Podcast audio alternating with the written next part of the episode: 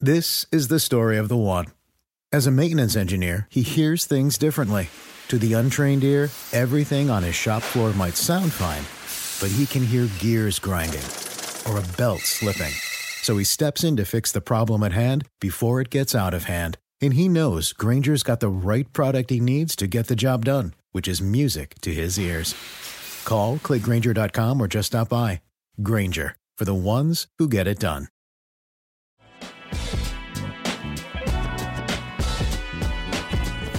Think it's just a testament to what our defense is able to do. To come in here to Tampa, I, I haven't seen the, the, stadium this packed in all 11 years I've been playing. Um, but I mean, this is the defending world champions. These, these, are the guys that's at the top of our conference, and we knew everything that we had to do. Um, it would have to be on the defense. One of the other big plays that you had was you chased him down to force the fumble. And we all know how fast Tom is. Well, yeah, Tom's fast. Oh, here's one of the sacks. Take a look at that. What what what, what happened there? Mm. Is that hundred? Is that number hundred? Uh, here comes the. Here comes the. Oh yeah. oh yeah, that's good stuff right there. God bless America. As we used to say in New Orleans, uh, bless you boys when the Saints would win. Uh, remember all that talk about the inevitable uh, Bucks Patriots Super Bowl in LA and another Brady Belichick reunion? Yeah, fun times. Yeah. Fun times. A lot could happen yeah. in one weekend. That's right. Um, That's right. I say we start with the Bucks. We start with the Bucks, and something that we've rarely seen uh, last night, of course, was a, a Tom Brady-led offense be shut out. Not just shut out, shut out nine nothing. Like that's a different kind of shut out. There's shut like 28 down. nothing, shut 35 nothing, nine nothing is a different yeah. level of shutout. It took it took single digit points for them to beat you. So that's that's uh, adding insult to injury. But to add injury to insult, uh, on the bright side, uh, both Mike Evans uh, and Leonard Fournette appeared to have avoided major injury.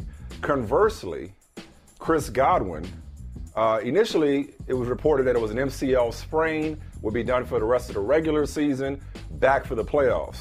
Well, just within the last 20 minutes, uh, we find out that Chris Godwin actually suffered a torn ACL and is done for the rest of 2021 uh, and into the 2022 postseason. So uh, I'll narrow last night's events and today's uh, breaking news uh, down to a simple question: Are the Bucks in trouble? Yes.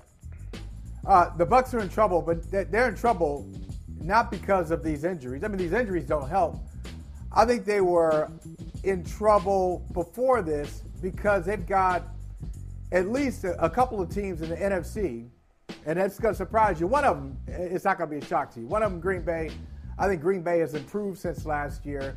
I, I don't think Tampa has improved on last year's performance. They brought everybody back, but last year is not the same. It's not the same as it was last year. Gronk is injured more this year than he was last year. Antonio Brown uh, didn't have any issues last year, and he's got some issues uh, this year. It's just, it, it's just a little things are a little bit off. The offense is better but overall, the defense is not as good as it was last year, in my opinion.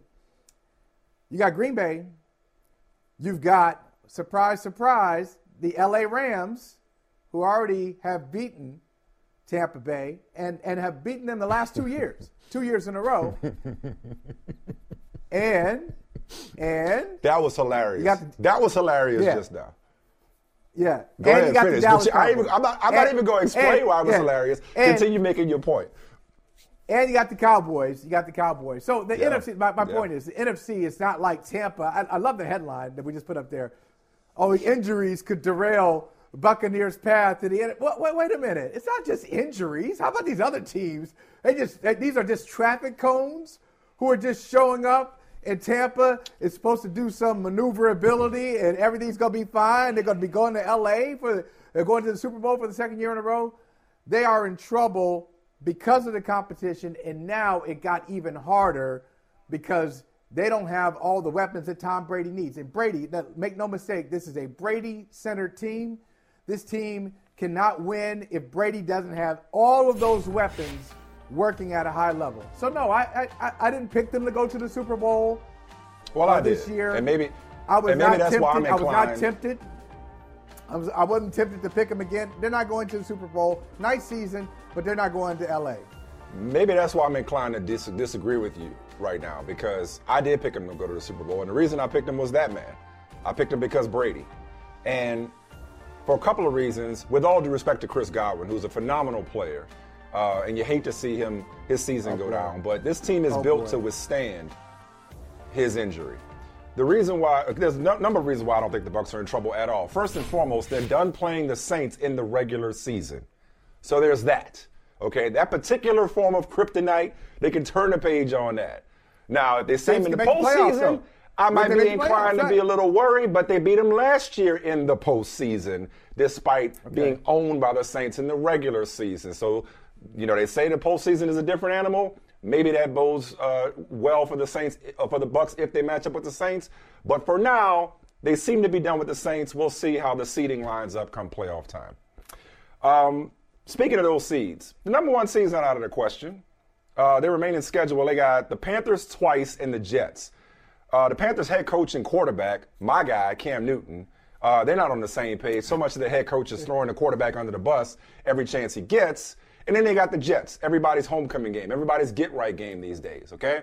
So they could still potentially win out.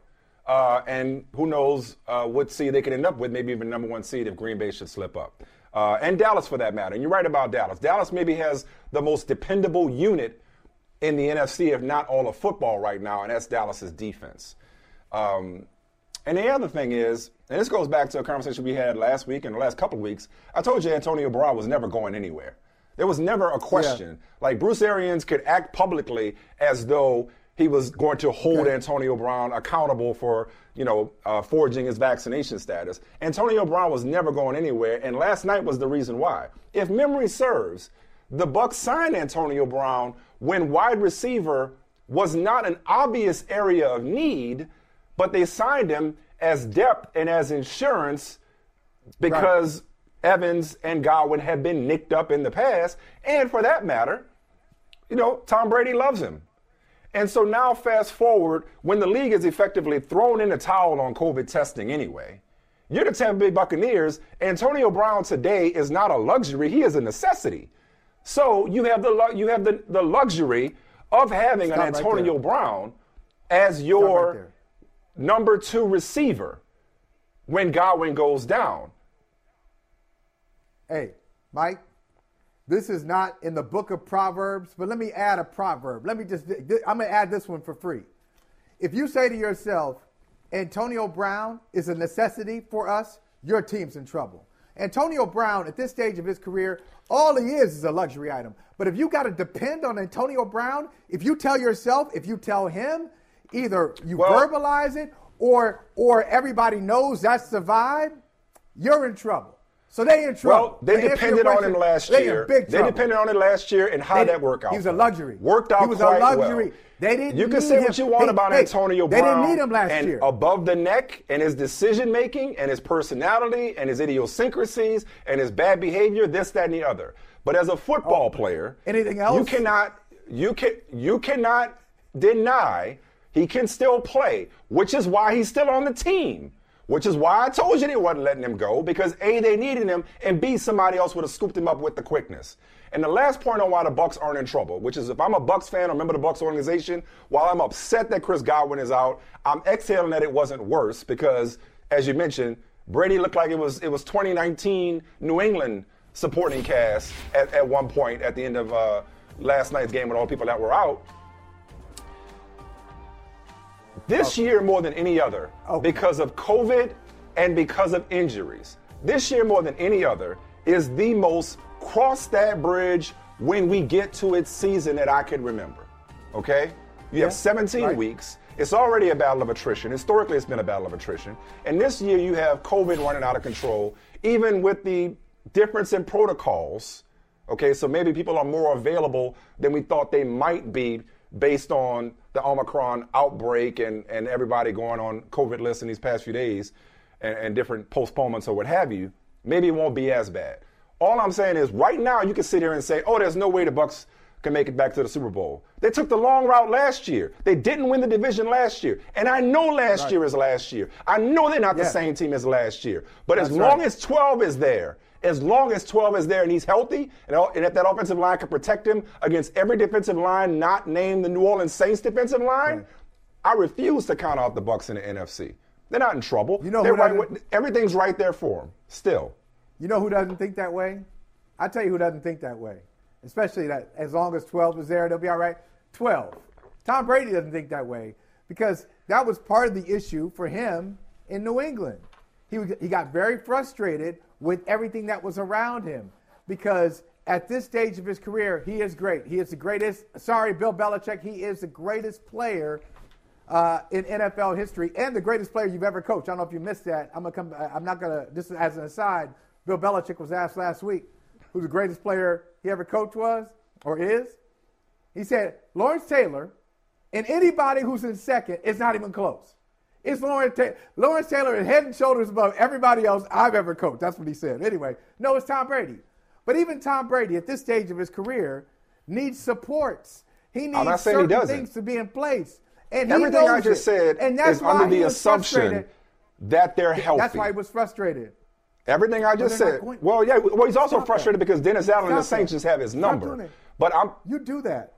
You do that thing. What, what you the? do that thing. Oh, I almost cussed. I almost cussed just now. Oh, What the oh, hell come else am I supposed on, to do? Come on, Cletus. No, but I'm Come on, saying, Cletus. like, I'm, I'm Bro, Michael. Come with it. Like, we could have every conversation. First of all, none of us can predict the future. Let's start with that, okay? Number two, with everybody going on COVID and people getting hurt, this time last week, were you saying the Bucks was- were in trouble? No, you weren't. Yes. They, they escaped Yes. the Bills by the skin of their teeth, I didn't and they had won four straight. Last night they didn't go up against their. the- Ain't gonna, we didn't say they were in I- trouble with the playoffs. Everything I'm saying, the, the, the assumption part, on a part of everything, every team you pointed out, that's a problem in the NFC. If they have the wrong injury, that changes the math. That's all I'm saying. So, yes, he needs help, obviously. If he doesn't have that help, it's a different conversation. Mike, my point is, once you have the injuries, so it, it, it, and this this applies in most sports. This is the way I look at it. Once the once the major injuries hit you, then I don't. I, I, I take it to the extreme.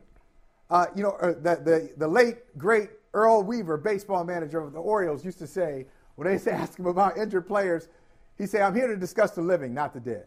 Now, uh, okay, that's a little uh, uh, that's a little grim, and that's a little extreme. But his point is, hey, if they're not here, I don't want to talk about them because I can't assume that out three weeks is going to mean three weeks. Out three weeks might mean six weeks. So Okay. if you're telling me that Chris Godwin is going to be out for three weeks, He's out for the season. He's done for the season. Okay, out for He's the done. season. Okay, done. Mike Right. Evans a little banged up. I'm saying not going to get healthy. week to week. I, I need to see. You don't I, I, I go. that. I take the Patrick. I take the Patrick. I don't know it. Right. It's the it's, it's the calculation I make. It's my it's my hypothesis. Okay. I take the Patrick Mahomes approach. I'll believe it when I see it. All right. See it when I believe it. I believe it when I see it. Whatever he said, he, he turned it around. But I'm going to go with his language. Now that the, they're banged up, I'm going to assume Everybody. that that's going to be a problem. That's going to be a pro- but everybody doesn't have uh, their version of Chris Godwin out for the season. Everybody doesn't Okay. have Mike Evans week to week. When you get to that position and it's mid-December, on the doorstep of the winter solstice, give me that gray out. Uh, once you get that, um, you probably it's not going to turn around. It's not going to get better. Okay. So, So I know how you're trying this? to salvage Let's- your let's- Super Bowl pick. I know you're trying to salvage No. I'm not. No. I'm not. No, it's the same reason you brought up the Rams. You're just saying that to fit your opinion, and that's fine. If you want to say they're done because Chris Godwin is out, that's fair. If you want to say they're done because you just don't like how they played, that's fair too. I didn't say that. All I'm I trying didn't to say say, either one of those things. I know you didn't. say those. All I'm trying to say Okay. is just like they have injuries, we got three weeks left in the regular season. By the time we get to the postseason, you nor I nor anybody else knows who's going to be the number one seed. Number one. Number two, you nor I nor anybody else knows how the how the bracket is going to uh, play out. That's number that's that's number two. And number three, you nor I nor anybody else knows who's going to be hurt for the other teams. So you can say, oh, well, the Bucks, they're not healthy, they won't get healthy. Well, they may be healthier by the playoffs. And Green Bay or Dallas or somebody else could have an injury that can completely change the calculus. I mentioned You the Bucks and the about- Patriots. You were wrong about two out of three of those things. Okay. Well, The number one seed is going to be the Green Bay Packers. I, I know. Okay. Okay. You said you know. I you oh, don't know. Did, I, did they did they clinch? Did they clinch up? They, pl- they clinched the division in the playoffs. I missed the part where they clinched number Come one. back. I missed that part. Come back and see me later. Come back. Then you learned your lesson right. last week. I got. I gave you your comeuppance last week, and already okay. you forgot. No, I didn't get my comeuppance. You like, Bart, Oh, you, and- you you hit. You and- are a you are a wait. you are a two you are a 198 hitter that hits a couple of home runs. Okay, No, so no. let's okay. just How let's about, just eh, move. Can I, can I let's get just to keep two it oh? moving. When we get to, when we get to when we get to Detroit, because I see them in your feed, I'm all up in your feed, right? I'm all up in your business. What up, As Joe? usual. What up, Mike Smith? When we get to them, when we get to Yes, them, we will. Does that give me the We two oh? Did that give me? I, I think I had a four for four game. I told you all about Maybe. your Arizona Cardinals. Maybe. I gave you. Uh, soup to nuts, A to Z, chapter and verse. That's I told you all about them, all That's about later. their systems, and That's you still later. don't want to listen.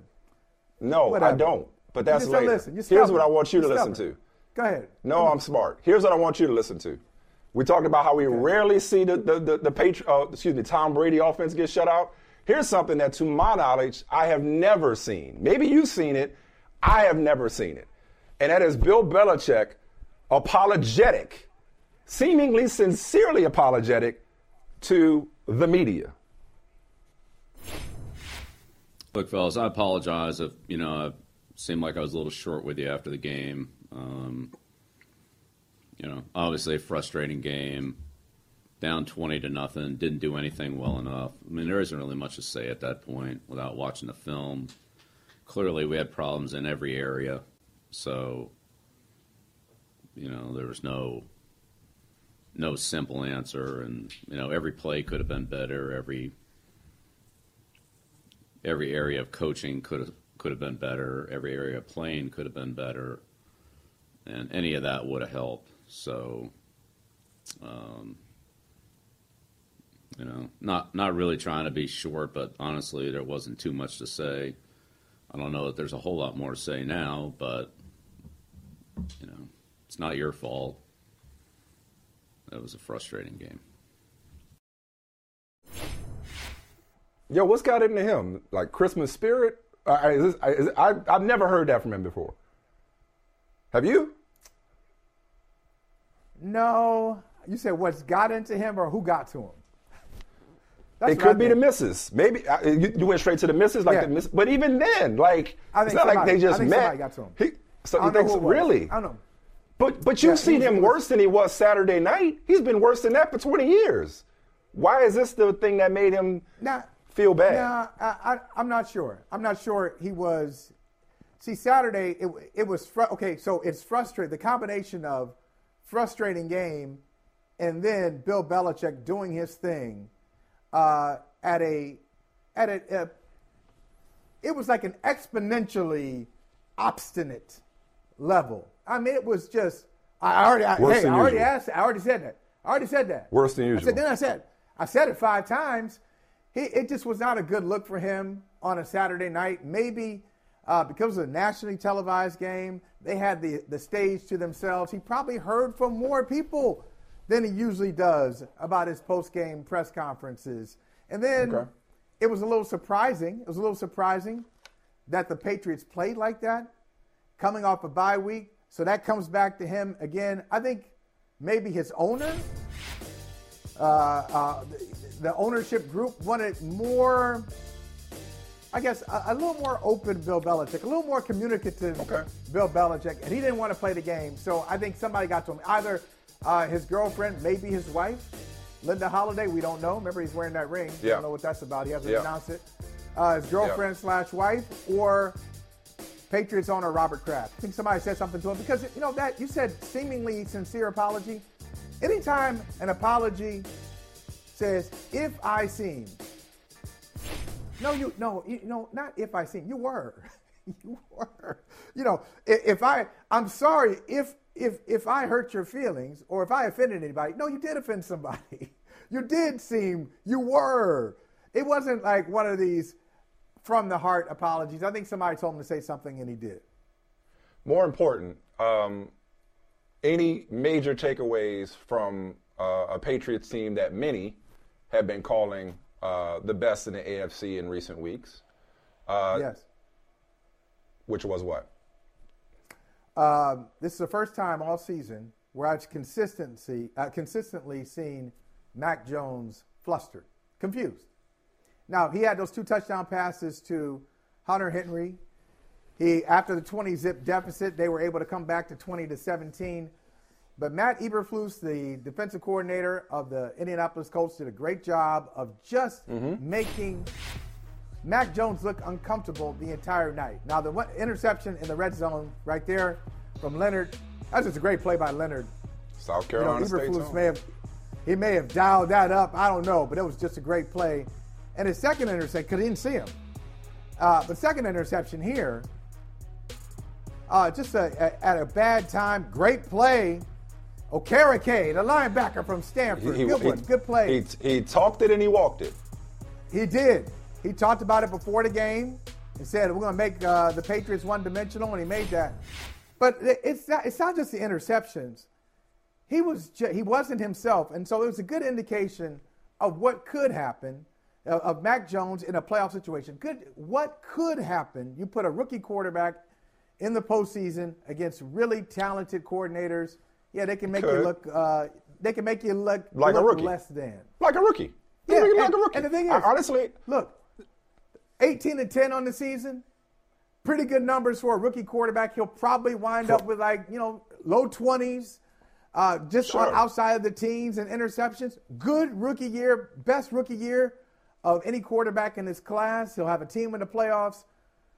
But on Saturday, yeah, I saw a side of Mac Jones that I really haven't seen all year. Yeah, I looked at it from the Colts' perspective more so, but I just say this about Mac Jones. I think it spoke. The Colts have a really good defense. They take the ball away. It's what they do. They have a really good defense. Yeah, Um, right. Mac Jones, I think it speaks to how efficient and uh, how, for the most part, mistake-free Mac Jones has been. That it stands out to see him be made to look like a rookie. Like I, I, I wanted to, wa- I wanted to watch this game and come away from this game without it being some kind of indictment or overreaction about, oh, Mac Jones, there's the rookie, he got exposed. Can Mac Jones have a bad game without it being like his coach turning into a pumpkin? Like, is he allowed to have a bad game? Other quarterbacks who have played longer than him throw interceptions. He had a, he had about he had an off day. He wasn't perfect. He's not perfect. To me, I don't look at the Patriots any differently going in coming out of that game than I did going into it. Can Mac is Mac Jones? I mean, he's almost through his rookie year. Is he a rookie quarterback? Yeah. Is Mac Jones going to carry the team? No, I never thought he was. But most quarterbacks aren't equipped to carry an offense or play from behind like that. Most quarter on the road against a good team. To me, this is more about the Colts and the fact that they got another horse in a long line, a long lineage of great running backs in Colts history. They got another one that they're riding who right now, if I had to pick today, and I know it changes week to week. No, the updated odds still have Brady as the betting favorite and Aaron Rodgers right there. He's playing mistake-free football himself in Green Bay. And Mahomes, based on, I guess, just because he's Patrick Mahomes, is still third. Jonathan Taylor, for my money, is taking MVP and running with it. Um, great offensive line, really good defense, but not only have they, not only has he kept or, or been at the forefront of keeping the Colts in in the uh, in the playoff chase, they may overtake, he, they may run down the Tennessee Titans for the AFC South. And if, he, if they win the AFC South, you got to give it to him. So if there was ever a year where a running back, for the first time since Adrian Peterson, could be MVP, it's this year, and it's that guy. Given the numbers that Jonathan Taylor is pu- putting up, it's just it's been spectacular. I mean, a- a fr- when you're breaking Colts franchise records, Lenny Moore, Marshall Faulk at the beginning, Edgerrin James, hell, you throw in Joseph Addai if you want. You're breaking Colts franchise records at running in there. back. You're doing something, baby. Yeah, but all the things you said about Jonathan Taylor, outside of the running back specific comments, uh, you could say about the top three guys, but probably more so. So, you know, Aaron Rodgers has Green Bay at the top of the conference again. You said, why is Patrick Mahomes there? Did you see Thursday Night Football? Did you see what he did? He's been very. Uh, I did. against- I did. He's been very Oh, inconsistent, and I think the story of that team is defense this year. I don't think, and maybe I'm holding him to his Patrick Mahomes. This, I'll, I'll allow for this. Maybe I'm holding him to his Patrick Mahomes standard, and think looking so. at a relatively speaking down year by Patrick Mahomes as some kind of reason why he should not be MVP, and that may not be the way to look at it. I will also and- acknowledge and while Brady has been leading the league in, in, in, in the major passing statistics, and Aaron Rodgers is being Aaron Rodgers, there's some newness to Jonathan Taylor that I, I'm probably being caught up in as well, admittedly. Yeah, and I, and I like I like that Aaron Rodgers. Uh, excuse me. I like that Patrick Mahomes Uh, he didn't do it on purpose, but now we've seen a different path that he's taken. Because Patrick Mahomes, when he came into you know that second year, he's a starter, and everything was just off the charts. Oh man, oh wow, incredible. And Right. they've been consistently good. This year came in the side door. Weren't they three and four at one point? Mm-hmm. They won seven That straight. was the last. right? that was the last time they lost. That was the last time they Three lost. and four to ten and four. Ten and four, and you look at those numbers. Look at his numbers in a down year. Yeah. Still pretty good. So, uh, I, I, for my money, I got Rodgers as the as the MVP. I got Mahomes in there. Jonathan Taylor's in the top four. But I wouldn't give him the. I don't. I don't think he is the MVP of the league. He's an MVP candidate, but not the not the winner. Yeah, he, he may end Put up with on the medal offensive rookie, offensive Maybe player of the year. I beg your pardon. Or he, may, or he may get offensive player of the year, which is usually what they do for that. running backs or wide Don't you hate that? receivers like Cooper. I, I do. It's like MVP is quarterback. If you're good on offense and you're not a quarterback, get offensive player of the year. That's kind of it's like a cop out. Uh, and I'm It not is. copping out. We, we're talking about your Arizona Cardinals next. Michael Holley's Arizona Cardinals. Oh, oh, we got it. Okay. You're not scared? No. Not at all. All right. Dietz and Watson's been making meats and cheeses the right way since forever. What's that mean? It means never cutting corners, ever. It means cooking, not processing. It means our Virginia brand ham that's cooked to perfection, then twice baked to layer the flavors. It takes more time, but you can taste the difference. We come to work every day to do it the right way, even if it's the hard way. Because if it's not right for us, it's not right for you. Dietz and Watson, it's a family thing since 1939. The longest field goal ever attempted is 76 yards. The longest field goal ever missed? Also 76 yards. Why bring this up? Because knowing your limits matters, both when you're kicking a field goal and when you gamble. Betting more than you're comfortable with is like trying a 70 yard field goal. It probably won't go well. So set a limit when you gamble and stick to it. Want more helpful tips like this? Go to keepitfunohio.com for games, quizzes, and lots of ways to keep your gambling from getting out of hand. Life is a highway, and on it there will be many chicken sandwiches. But there's only one McCrispy. So go ahead and hit the turn signal if you know about this juicy gem of a detour.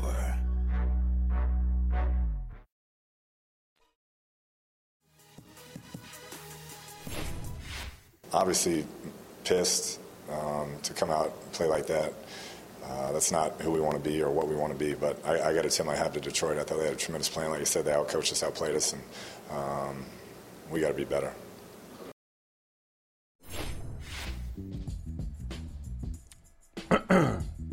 You were saying? No, what, are you, what, what were you saying?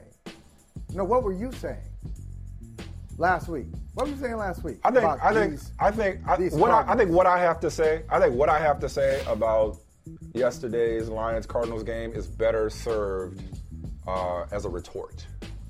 Now I could go if you if you just prefer me to go. I'm always ready to go, but I think it's better served as a retort. I think I think the "I told you so" should go first. You you, you Um, with that? Sure. Um, the I told you so. I, it- okay, I'll say it this way. And just to be fair about the Arizona Cardinals, I'll, they are a they are a team with a third year quarterback, if I'm not mistaken. That's Kyler Murray's in his third year, right? Um, so I, I think the team. I, I'm going to say this is Kyler Murray's team. So I will I will hold them. I'm not going to go back. I won't hold them to their history. I'll hold them to Kyler Murray's history. So I don't need to go Okay. back all the way to all the failures that the Arizona Cardinals have had. I'm, I'm not going to bangle them. Uh, I'm going to Murray them.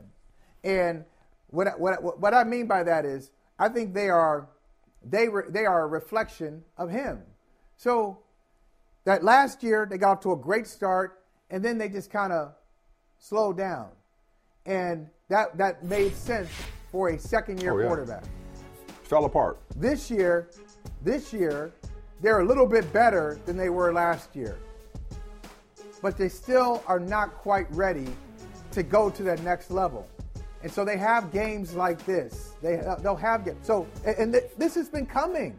That's why I keep saying to you, this has been coming. It's like, oh, you know, they lost to the Packers, and that was strange circumstances. And then they lost last week. Oh, that was a little strange. Now they lose to the Lions. They're not playing good football. They're falling apart again. But the reason we're not talking about it is because they got off to such a great start and they looked so impressive for so long. We just kind of bought them as NFC contenders. They're contenders, but they're not champions. Reluct- reluctantly. I'm sorry, re- contenders, but not what? I'm sorry. Yeah, they're contenders, but they're not champions. They're contenders, Okay.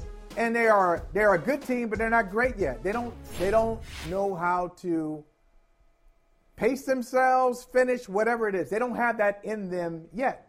So they're a nice team. They'll make the playoffs, obviously. Um, I don't think we'll be seeing them in Los Angeles either. So I, I kind of I didn't expect them to lose to the Lions. All that being said, it's just so perfect because you know what? It is. You say I It do this. You say I do this. You say I do this, but you do it more. You'll take a position. You'll take a position, and you'll go too far. You'll go too far. So you just really just like jumped on. You true. were like, oh no, oh no, the Cardinals. Oh what? Oh they just they, they barely lost to the Packers, and oh wait a minute, No. you just have this. You have this issue, uh, like man. See, I don't I'm know how to swim. I don't, I don't know how to swim. I don't know how to swim. I don't know how to swim. I perpetuate that stereotype. But what I understand is, is like if, if somebody's trying to save you from drowning and you continue to fight, then you both drown, right? That's how it is with you. I am when I go too far, I am counterbalancing your take. So it seems like I'm going too far, but I'm doing Okay. so in response to you going too far. What did I- what- so what no, I I'm not going too far. I never What said the? Cardinals were going to win the NFC. I never said What did I that. say about? I never said the Cardinals had the stuff of champions. I never said that. This, ladies and gentlemen, this is the this is a textbook example of confirmation bias. And the reason I interjected and said reluctantly a second ago is because all season, when we talked about who's the best team in the NFC, reluctantly, me and eventually you gave it to the Cardinals. I remember several shows us I never said asking each other. in the- I never said that. I never said they're the best team. in the okay, right, I've- I'm not. I'm not. I said the I'm- Packers okay, all okay, year. I'm not going. Okay, Packers. I'm not. Okay, I, I'm not going to tell you what you said. I'm not going to do that. I'll say this: if you did give it to them, it was brief. It was like for a week Yeah. when we had no choice in the matter. Okay, when they just kept winning on the road up until yesterday, and I believe even you. I, I'm pretty sure. I got, I'm pretty good at this. Pretty good at remembering what people say. Pretty sure we're like, yo, what is our reluctance? You asked rhetorically, what is Yeah. our reluctance with respecting the Cardinals? Yeah, I- you know what? yeah. Because we didn't want to give it to them because we didn't want to trust them because they don't have credibility after last year. So I understand. I understand why you said everything that you said. But what bothers me, I'm not saying you're guilty of this, because again, you never really want to trust them. But what bothers me is when it's like, oh, forget everything they did all year, and at the first sign of trouble, not you. See, I told you so. Told you the Cardinals couldn't be trusted, and maybe they shouldn't be trusted, and maybe this is another fall apart, fall apart end of season. Maybe we know how this movie ends. Maybe it's a repeat. Maybe it's the same song, different verse, same shit, different toilet. Maybe that's what we're in for. You might end up being right. All I was saying was I wasn't going to write them off based on how they lost a close game to Green Bay, how they lost a close game to um, the Rams, who are Yeah. good, okay? Yeah, And the other game they lost to the Panthers when Colt McCoy was quarterbacking, okay? Yeah. And my guy Cam Newton had his one shining moment this year. Which brings me to How yesterday. Okay. Which brings me to yesterday. okay. How do you explain this one? Please explain You this one could easily, easily, easily. I, I'll explain easily. Same when you explain a team that's got that was that was coming into the game. uh, What was it? One ten and one or one eleven and one, whatever they were yesterday.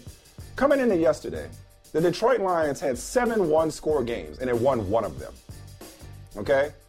Like I think if you ask anybody that's watched the Lions this year, they're not they're, they're not good for your health if you're a Lions fan. But the Lions are better than their record.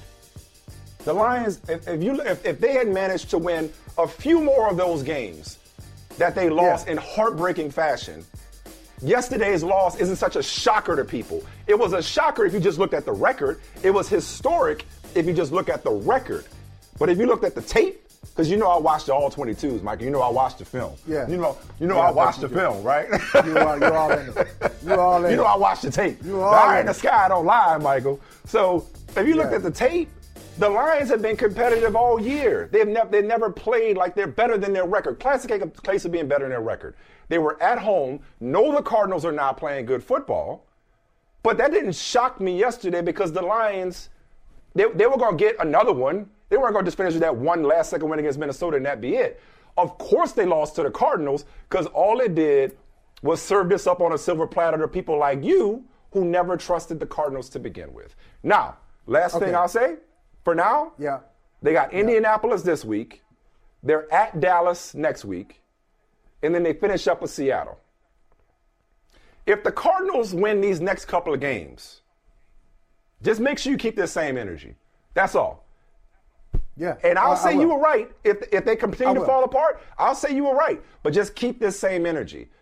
That's all. Trust if me, they end up winning these next couple I've been- games against I- I- these listen, contenders. I've been here all year. I've been here all year. I've been here No, all not quite. year. You, no, you haven't been. I- you I've been all couldn't be. with Arizona Cardinals. No, you haven't. Yes, I because you. I've couldn't all be. because at one point, I- as a matter at one point, they the were the last. Hold on. What, what, what did they start the year? Weren't they the last undefeated team? I'm sorry. Uh, maybe if I'm right about that or wrong about that.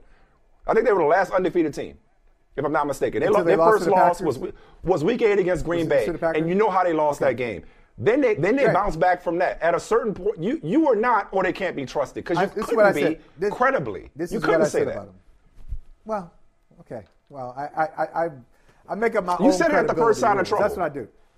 I make I make up my own credibility rules. Now, I um, when I said what I, I said about them recently, uh, just a play on uh, Public Enemy's song. I said by the time I get to Arizona, they'll be in L.A. It meaning I'm so I'm so reluctant Public Enemy song to that? give them to give by the time I get to Arizona. Yeah. By the time I get to Arizona. Yeah. Okay. Uh, so, um, yeah. So, Good pull. m- Meaning, I, I just, I just wasn't gonna. I'm, I'm just, I just couldn't give them credit.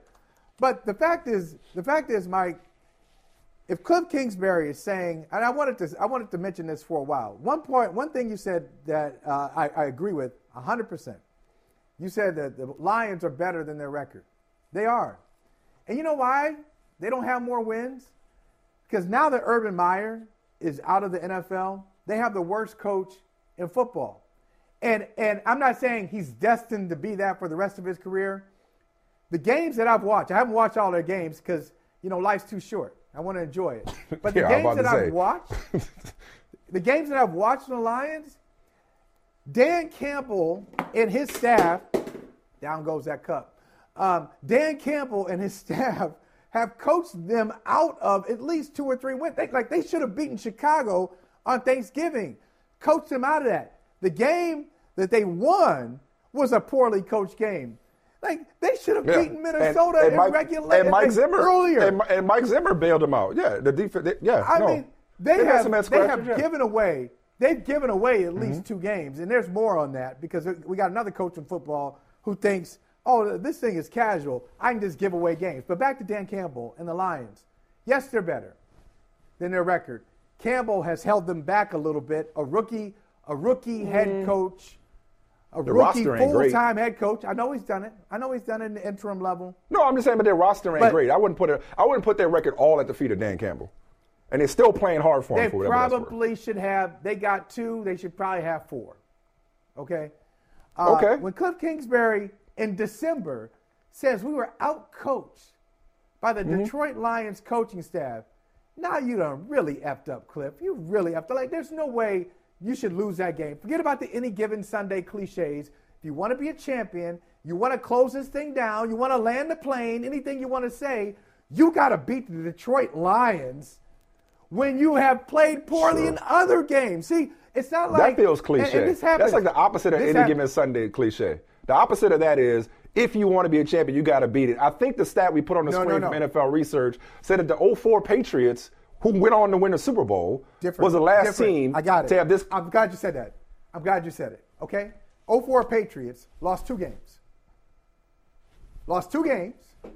One of them, a Monday Night Football uh, uh, loss to the Miami Dolphins, a team in their division. They lost two games. So one of those Right. games, th- this is a different situation. It's a team outside All right, the 95 division. Cowboys. You have you have played poorly in the games Mm-hmm. leading up to this, or you haven't you haven't taken care of business. This is a game where you get right. What'd you call it? The Jets, a homecoming game. This is your homecoming. The Lions game ain't been that. Following following up a loss. No, you can't you can't do this. It's, it's context. Okay. Yeah, you That's can fine. lose to a bad team. In but not context, in this neither of us context, neither of us was calling the Cardinals a champion a championship team. Neither of us predicted the Cardinals to be in LA. For purposes of clarity here, I'm simply saying, as bad as their record was, we, you and I are having the same conversation but different conversations. You're out on the Cardinals. That's fine. You can be out on the Cardinals. I don't think nobody would blame you. There is no shame in losing to the Detroit Lions. I don't give a damn what their record is, okay? This is not the first head scratching loss we've seen this season, okay? This is a wacky season, wackier than usual. And the Lions have been close. I don't care what you say about Dan Campbell. I mentioned, I said it, said it before, I said it, said it again. 7 1 score games, they lost six of them this year. So that shouldn't have been as much of a shocker as the Is that- record would is that- suggest. Okay. Yeah. I mean, it's a, look, I, look, I prefer to look at the bright side. I look, I look at Craig Reynolds. Who the hell's Craig Reynolds? It's a great story. Before we go to break, I do want to ask you this, though. Are you one of these people that think the Lions lost by winning as it relates to draft position? No. No. Nope. Okay, good. Nope. Nothing to see here then. Nope. Good, right? You play it out. You do it the right way. You try to win every game. Just- you get the pick you're supposed win. to get. You That's know, thank, right. thank That's you. right. Thank you. Stop thank this- you. You'll, get, you'll end up where you're supposed uh, to be. stop this tanking. I'm gonna I'm gonna play for this guy because you know when's the last time that really well, you know, it, does, it ain't no, worked out. ain't no, ain't no, worked out a couple times. though. Well, but ain't no quarter. Well, if, if, if you're talking about a quarterback, I mean, we were having a tanking conversation last year. We thought that Trevor, Com- Trevor, Trevor Lawrence was the second coming. I mean, look, if the Jaguars decide to take Kayvon Thibodeaux, then hell, maybe you end up with uh, with Aidan Hutchinson anyway, or vice versa. Doesn't matter. better story, right? They, the Li- the Lions Better need a lot of things. The Lions need a lot of things. So I don't know if, they, if they're sitting up here targeting one guy in particular. They could use a lot of help at a lot of positions. And- all right, we'll get to your man you know what, John Mike? Harbaugh next. Yeah. like all these other teams, like all these other teams, uh, these bad teams in the first round, they got two, they got multiple first round picks too. The Lions, They do. so they're well positioned. They got the Rams They pick. got a high one. They're gonna have a low one. How low though? Because I, I, you sound like you're kind of like coming around on the Rams until tomorrow night. That is. Because last thing I need is for them to lose to the Seahawks. Dietz and Watson's been making meats and cheeses the right way since forever. What's that mean? It means never cutting corners, ever. It means cooking, not processing. It means our Virginia brand ham that's cooked to perfection, then twice baked to layer the flavors. It takes more time, but you can taste the difference. We come to work every day to do it the right way, even if it's the hard way. Because if it's not right for us, it's not right for you. Dietz and Watson, it's a family thing since 1939. The longest field goal ever attempted is 76 yards. The longest field goal ever missed? Also 76 yards. Why bring this up? Because knowing your limits matters, both when you're kicking a field goal and when you gamble. Betting more than you're comfortable with is like trying a 70 yard field goal. It probably won't go well. So set a limit when you gamble and stick to it. Want more helpful tips like this? Go to keepitfunohio.com for games, quizzes, and lots of ways to keep your gambling from getting out of hand. Life is a highway, and on it there will be many chicken sandwiches. But there's only one McCrispy. So go ahead and hit the turn signal if you know about this juicy gem of a detour. This is it. Jackson takes a snap, fakes the handoff, lobs it, juggled and dropped by Mark Andrews, who was wide open at the one. Uh, what went into the decision making to go for two instead of just kick? Tried to win the game right there. We were pretty much out of corners, you know, at that point in time. So there's an opportunity to try to win the game right there. Game on the line for the two point conversion in the lead. Huntley takes the snap. He'll roll to the right. Pumps, throws. Broken up, incomplete. Yeah, I'm just going to try to get the win right there. You know, in, in overtime, I think our chances of winning right there were a little bit higher than in overtime, maybe if you calculate it out. But felt good about it. Felt we had a good play, and uh, you know, again, they made a really good play. I got to give that safety a lot of credit for getting out there and tipping that ball. Mike, uh, I'm not a Ravens fan. You know that. Um, as a matter of fact, given You where respect the organization, I, though. I respect the organization, but historically, given where I grew up and my love for NFL history, I should probably hate the Ravens. you know, I mean, it, it's not it's not Baltimore's fault. It's not Maryland's fault that Art Modell decided to pick up a team that had been in Cleveland since 1946, uh, and, and without telling anybody, made a deal with Maryland lawmakers and took the Cleveland Browns to Baltimore. Cleveland kept the name and the colors and all that stuff. But yeah, that's the history of the Baltimore Ravens. But I, I got to tell you, back to the present day, I'm a Ravens fan, I'm not happy with my head coach. He's a good head coach. He's a Super Bowl winning head coach. He's got a good record. He's got a good sensibility. I'm not happy with him. And not just because he has gone for two in these situations. Now I'm getting emotional. My nose is running. I I'm getting emotional here. Uh, That's all Not just is? because he's. You sure that's all it is? Oh. I don't know about you, man. Every, every time I sneeze, every time I sneeze, I get nervous nowadays. Oh, that's right. Oh, oh I thought you, I thought you about something else. Yeah. No, no. No, I'm good. Oh no, I'm good. come on, man. No. no, that's not what I was talking about. No, no. Mama, I smoked that TV. Uh, Samuel Jackson. Now, if it was blood, we'd be Uh, talking about something else, you know. But go ahead. Yeah. Um, so it's not just because he's gone for two in these situations and they've lost games.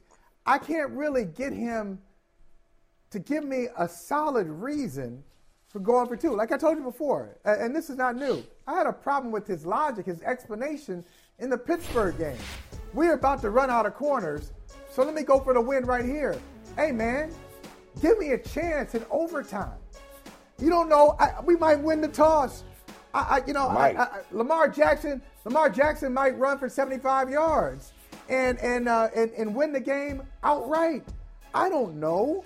Don't just say we ran out of corners, so I, I'm going to go for the win here. then yesterday, about the Pittsburgh What we didn't Yeah, play, the Pittsburgh one. Yesterday, he said it was a gut feeling. Mm-hmm. It was a gut feeling. And he said, Oh, yeah, I called out the analytics guy. Analytics guys don't agree with the way you used your two point attempts yesterday. You were down 31 to 23, You were in the five minutes of the game. Go for it because you're down 31 to 23. If you get it, it's a six point game. If you don't get it, you're back in the situation you were at the end of the game. So why not do it earlier? Yeah, but no, you weren't I- though. See, uh, go ahead. You finish. I, go ahead. I, I, I hate the analytics in this conversation, but you finish first.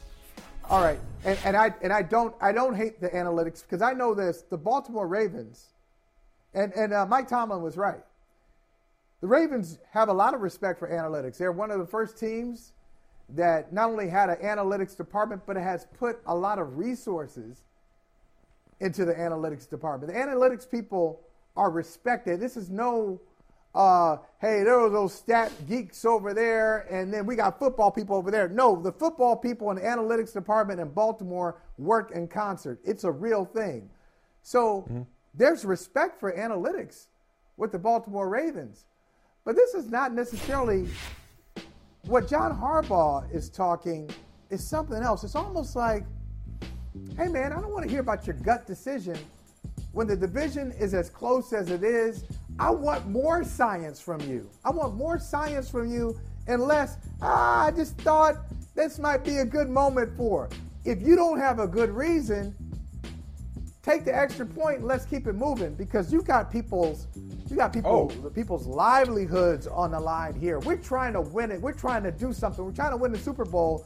And you're out here way too Yeah, casual trying to win. in a division Trying to win. that is tighter than it's been uh, as long right. as I can remember. I don't remember the division being this tight from top top to bottom. I'm just disappointed in Harbaugh. I thought he was better than this. I'm actually disappointed in you because I, I, didn't I didn't think you'd see it this way. I'm, I'm actually surprised you see it this way. All right, so Pittsburgh. We talked about it when it happened. TJ Watt blew it up. That's why he's in the conversation for defensive player. He blew it up. Lamar Jackson makes a better throw. It's a great play design. Maybe Mark Andrews in the conversation for one in the, in, in the short conversation for best tight end in the NFL right now. Maybe catches it. They beat Pittsburgh. If it was a fifth, I got it. All right, didn't Right. happen. Right. I'm gonna sh- I'm gonna sh- I'm gonna do this in reverse. I'm gonna shut this whole conversation down at the start, and then I'll just add on to it for good measure. Roll the last play, and just keep rolling it, please, Gary. Thank you very much, Gary White. Just roll the last play. Um, well, not the last play, the, the two point conversion attempt. The, the Packers. The And- Packers one. The Packers one, yes. Roll roll the last play from, right. from yesterday, just over and over again. Okay. Look at the back of the end zone. Don't look at Andrews. Don't look at the quarterback. Look, look at that. Wide ass open. Marquise Brown is wide open. Savage broke on Andrews because everybody and their mama knew that Tyler Huntley was locked in on Mark Andrews. The play call was not great. They rolled him out. They you were gonna shortened the it field. It wasn't a great throw. Great defensive play. Tip your hat to Green Bay, but it would have taken a precision throw and, a, and, and, and, and Savage to not have broken the way he did for that play to have worked as executed. Once again, Marquise Brown is running wide open in the back of the end zone. Look at him. He's right there. If he hits Marquise Brown, we're not having this conversation, or maybe we are. And here's the other part. Here's why it was the right call. Whether you want to say it was analytics, gut, whatever. Okay, let's back up. The previous touchdown, whole lot of presumptions and assumptions being made about going for two on a previous touchdown. Because when it's 31 23, if he goes for two and doesn't get it, now you got to go for two here. Okay? Right. So who's to say it turns out any differently? If you go for two and do get it, yes, you only need the extra point. And yes, you may have the greatest kicker in NFL history, but crazy things Yeah. happen. And maybe he misses the extra point. Hell, maybe it misses the extra point right there. The And you lose Miss anyway. the extra point. Huh? Miss the extra point. Miss the extra point. Really? There have been more missed extra Really? points this year than in recent memory across the league. It happens. How about how about Justin Tucker? I'm- how many has he missed in his career? I'm saying I- I- anything Yeah. can happen. It can, and you, there are no, you can't just say, oh, well, we go for two, we're down 31 23. And if we don't get it, we'll just get the two later. Well, you might not get the two later either. Okay? So let's just focus on this play. Forget the first one. I know the math, the math uh, ain't mathing for me. But I get to the first Okay. one there. The, the analytics, the models say that it was it was the better choice to go for it there. Well, that's assuming you Right. get it, or assuming you get it the second time because you went for it the first time and didn't get it. Okay. Now Well, for uh, this, is- This is a question Keep rolling while I'm asking. Why do we have a? This is this is what I would ask. If, if I'm if I'm Hmm. uh, Steve uh, Steve, Steve uh, I'd say, why do we have an analytics department? Why do we have one? No, if it's our not- head coach I'm is not, if our head coach is not going to is not going to follow No. it, why do we have one? Michael, I'll, I'll say what you said. I'll say what you said about analytics. I'll say what you said just most recently about the John Sawatsky interview method. It's not perfect. It's not airtight. You don't always have to go with exactly what the computers say. But let's get to the, back to the last play. If if you don't mind, guys, put us in the three box. Keep rolling it while I'm talking. I just want to emphasize that if Huntley throws it to Marquise Brown instead of forcing it to Mark Andrews, they take the lead. Now, if they tie the game with an extra point, let's say they, they get the extra point, Okay. or they get this, there's 42 seconds left. Do you recall the Packers versus the 49ers when Aaron Rodgers needed only 37 seconds to get in field goal do. range? I do. Okay. Okay. Yep. So if you tie it right here, Aaron Rodgers has plenty of time to go get a field goal. If you make it right here, Aaron Rodgers has plenty of time to get a field goal against your depleted defense. So Okay. My point in saying th- both those things is the amount of time left in the game is irrelevant. I've seen a lot of people say, "Oh, I understand doing it at the end of the Pittsburgh game because there was no time left." Versus this game is 42 seconds. Either way, Aaron Rodgers getting the ball. Here's why John Harbaugh was right to do it. One, be you and be you consistently. Michael, you know if there's something, if there's nothing else I respect more is consistency. Don't be aggressive all the time and then at the end of this game decide, oh, we're just gonna play for overtime. No, be you. And that's who he is. I respect it. Because I'm not Is that who I'm not focused on the results. The result makes you think, oh, it was a mistake. Yeah, but if they make it, you get out of there with a win, potentially. The second reason why it was the right thing to do. You don't play for overtime. Matter of fact, I like saying, Michael, I've said this before. Sometimes I'm so far ahead until I, until I look lost to other people. John Harbaugh maybe maybe may be on to something here. Because what do we hate more in professional football more than ties? Nobody likes ties. Maybe let's turn back the clock all the way to the days of black and white NFL and get rid of regular season overtime altogether. Let's get rid of regular season overtime altogether. Only play overtime in the postseason when you have to, because that would incentivize teams to not play for ties. Because if he kicks the extra point and, and either Rodgers decides, okay, I'm going to get this field goal, or if they go into overtime as you want them to play for in that situation, Who's to say that if you win the coin toss, you do anything with it, and all they need is a field goal? You don't know. Who's to You say that know. Aaron I- I- Rodgers doesn't I- get the ball? Who's to say that Aaron Rodgers doesn't get the ball the same way Patrick Mahomes did against against uh, the Chargers on Thursday and goes right down the field and scores on the first possession? You don't know. I'm gonna land the plane by saying this. You don't know if you're going to have an opportunity from the two yard line to win the game again That's right. in overtime. That's right. You have the opportunity, you take it. With a better throw, they win that game. Or they at least take the lead. Okay. I'm so glad you landed with that. I'm so glad you said that. With a better throw. So let's go all the way back. Let's go back, back, back, back, back, back, back to your first comment about Hollywood Brown being wide open in the back of the end zone. Well, he's got to catch it. Now, no, no, not that. You don't have Lamar Jackson at quarterback. So everything you're saying, hey, I, I like a guy who's consistent. No, I don't Sure. like somebody who's cons- I don't like somebody who's consistent all the way around because that means look like you Lamar have Jackson. the- you he- at times, but it's not. It's not. Don't get it. Don't get it confused. You had an MVP. Well, Lamar threw, Lamar a, Lamar threw a bad play, pass two weeks ago. So what's your point? Uh, okay, my point is you don't have Lamar Jackson here. So if you say he's wide open, why didn't he hit him? Because he's a backup quarterback. And this is not a guy who's going to give you the same performance as Lamar Jackson. Because of that, because I'm in that situation, I'm going to take that into account. I'm going to slightly adapt my game plan and, and, and slightly adapt my expectations. Like, I think it's so foolish when I hear coaches say, hey, we didn't change anything. It's the same playbook. It's the same thing. We're all pros. No, there's a difference between starters, starting quarterbacks in particular, and backups. This backup quarterback did everything you asked him to do. Played great. He got he got you in a situation where you had an opportunity to tie the game in Green Bay. Oh, great. Because you played to tie the game. Possibly, As Herm Edwards once said, you played to tie the game. possibly get yourself into overtime and win it. You had an Hmm. opportunity. And I, I just feel like, Mike, you, in this time, you've got your quarterback out.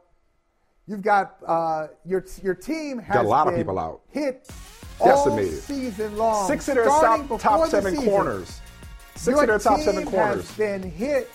Give your guys an gone. opportunity. Give they deserve. That's what he an did. opportunity. They deserve. That's what he did. They deserve better than that. No, That's what he. No, oh, that's what he did. No, he he gave him an opportunity to They win the game. it. That's exactly what he did. Eh, eh, Not right there.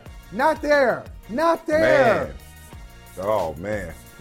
Hey, nope. you win some, you lose some. The saying isn't you win some, you lose It- some, you tie some. You win some, you lose some. Disappointed in him. Guys wide open in the It's- back of the I- end zone. It's my gut. Or better play Yeah, call. wait. Maybe we question Hey, question the play about this? call, question the execution. I'd love to hear him in his. The Hey, intent. I, I love to. Every I'd love to hear him in a staff Sundays. meeting. I'd love to hear him in a staff meeting. Saying to the offensive coordinator, "Can you believe we had a wide receiver wide open in the end zone? They're not gonna say that. And our back, Not and our backup quarterback, and our backup quarterback didn't hit him. Hey man. Hey man. That was Oh, a good call. That's a good call. Hey, Okay. John Harbaugh, Have Brandon fun- Staley. have fun watch- Keep doing Hey. you. Keep going Keep for it on doing fourth down. Keep going for two. Hey, Get rid of regular Mike. season overtime. More people should do this. You don't want ties. This is how you avoid ties. Why play Yeah, extra keep 10 minutes doing of you. football? Go for the win. Go Keep for the doing win. you, and watch the playoffs with me at my playoff party. Miss the playoffs, I'd rather but hey, regret stood being too ground. aggressive. I'd rather Oh, regret, yeah. regret being too ag- aggressive than too conservative any day of the week and twice on Sunday. This ain't about you. This ain't about them. It's a team. You're a leader. You're representing guys. They went for the win. Don't bring your baggage in this, John Harbaugh. Don't bring your baggage in this.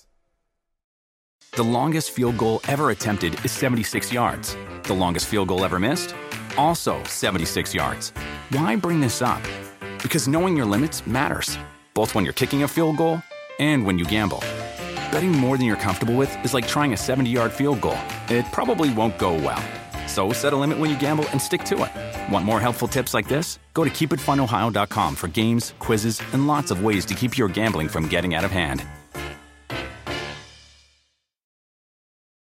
Life is a highway, and on it there will be many chicken sandwiches. But there's only one McCrispy. So go ahead and hit the turn signal if you know about this juicy gem of a detour.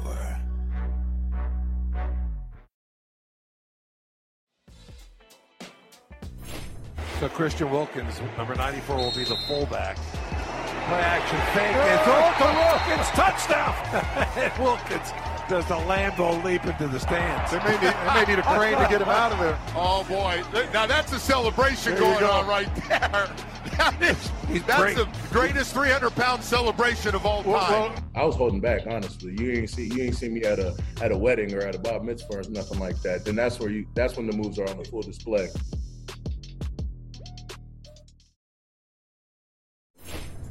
Both of us know a thing or two about uh, about good weddings. We both had enjoyable ones. Uh, he might have a side hustle in because I would invite dude whether I knew him or not.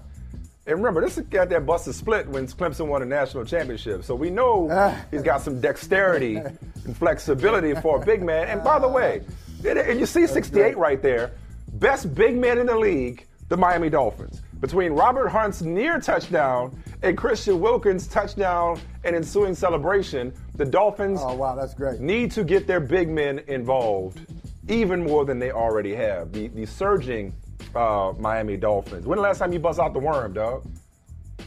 Uh, I mean, I don't, I don't think I ever did it. I don't think I, I don't think I, I could ever pull it off like that. I mean, not like that. I mean, it was like he must have. How long did he work on that? Is the question. Because that was Yeah. just so. It was so seamless. It was so natural for him. Good for them. Good for the Dolphins. By the way, watch out. Watch out for the Dolphins making a uh, making a nice little playoff push. And I, Yeah. I can't wait to see the last the last game of the year. AFC East is going to mean something. The Brian Flores has a winning record against Bill Belichick. Small sample size, but most Belichick Most of his assistants disciples do not, yeah, Yeah. do not do well. Yeah. They've he's fallen off, he's, but that- he's done a good job with him against. And I, I- I Um, think I think Bel- Belichick feels them. Belichick knows it too. That that last game of the year, Miami already beat New England in the first game of the season. That's going to have playoff implications. Look out for that one. More impressive on the part of Christian Wilkins, the worm or the leap? I'm I'm going with the worm. Yeah. I'm gonna go with the leap, Yeah. dog. I'm gonna go with the leap. Why? The leap could have gone worse.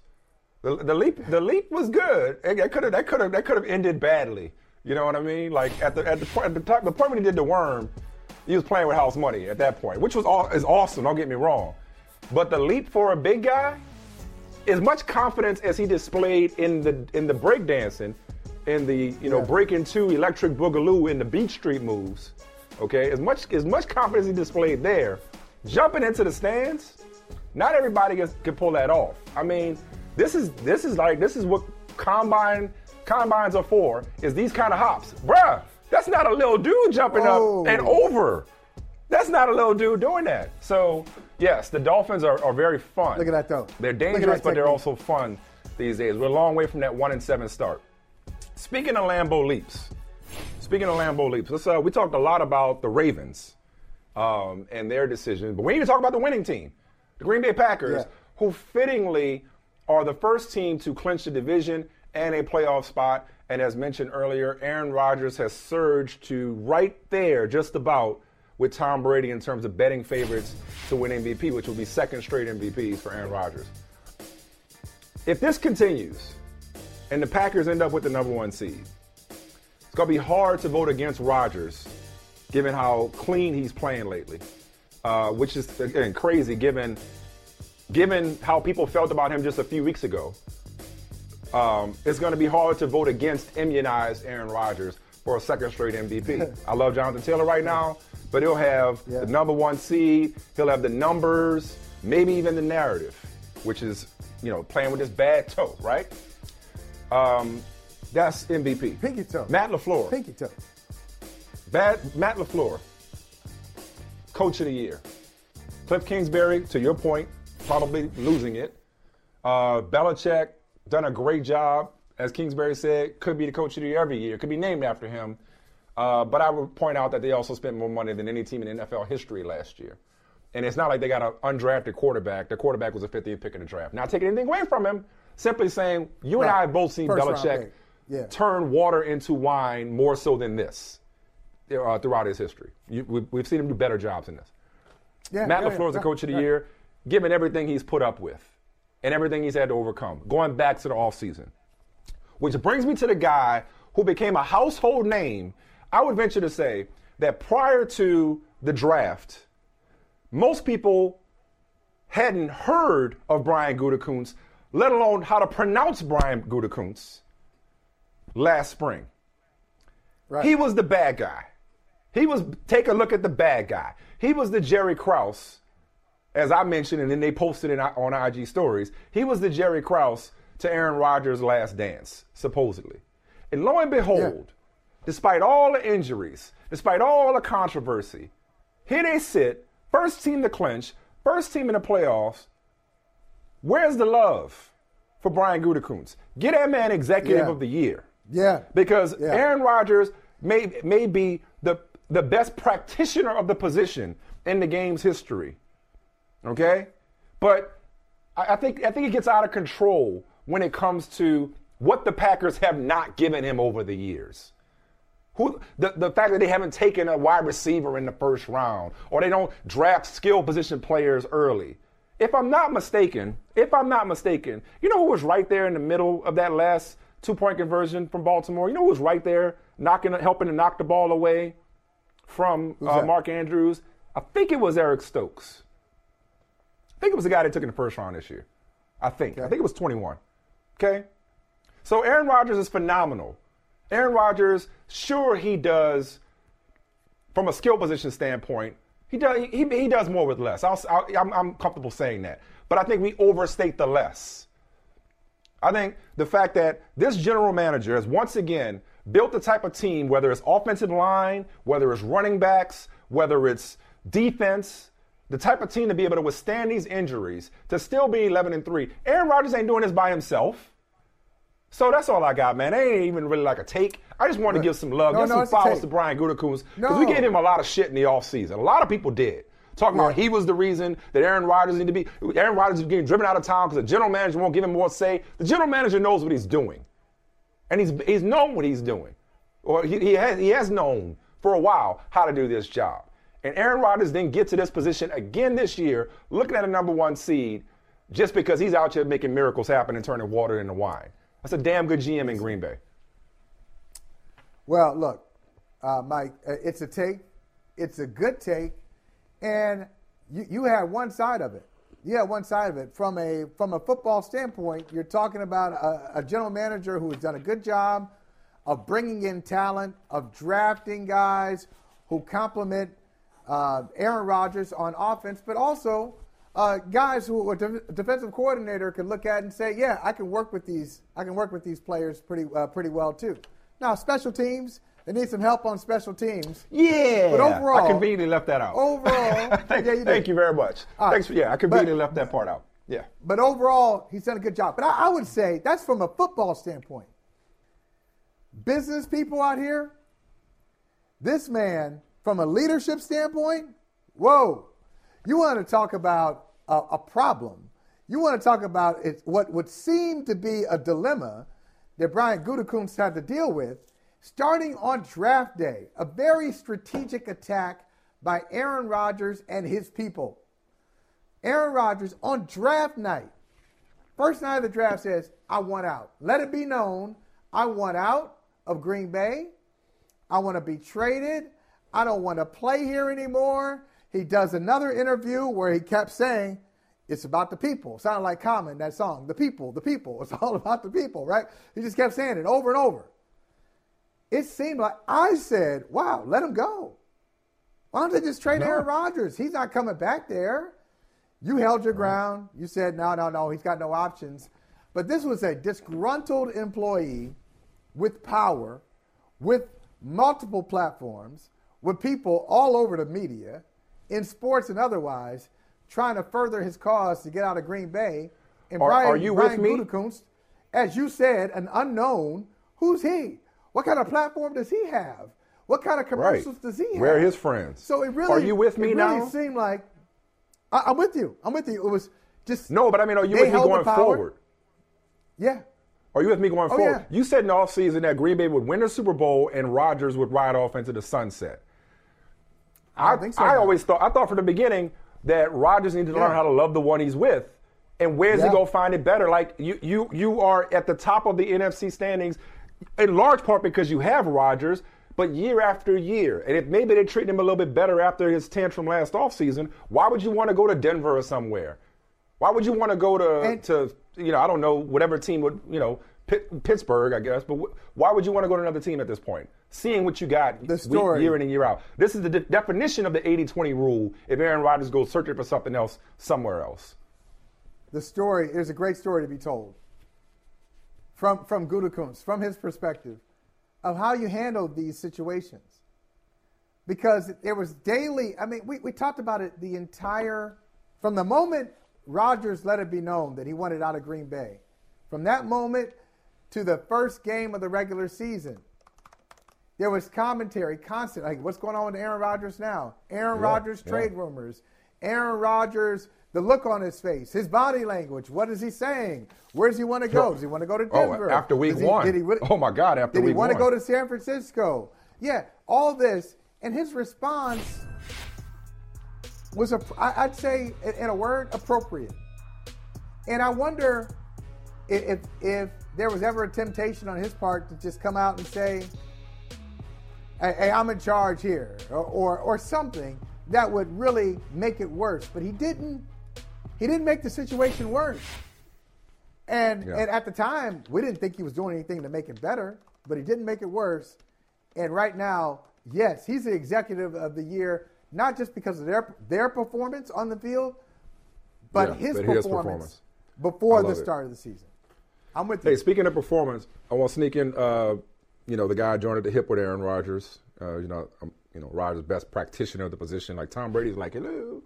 Um, what do you think of Brady's uh, histrionics last night? Um, lip readers. Uh, I think he told the Saints sideline, which, by the way, that's supposed to be taunting, or so Cassius Marsh taught us. Uh, he told the Saints sideline to go uh, go f themselves. Apparently, I couldn't read it as well as some others.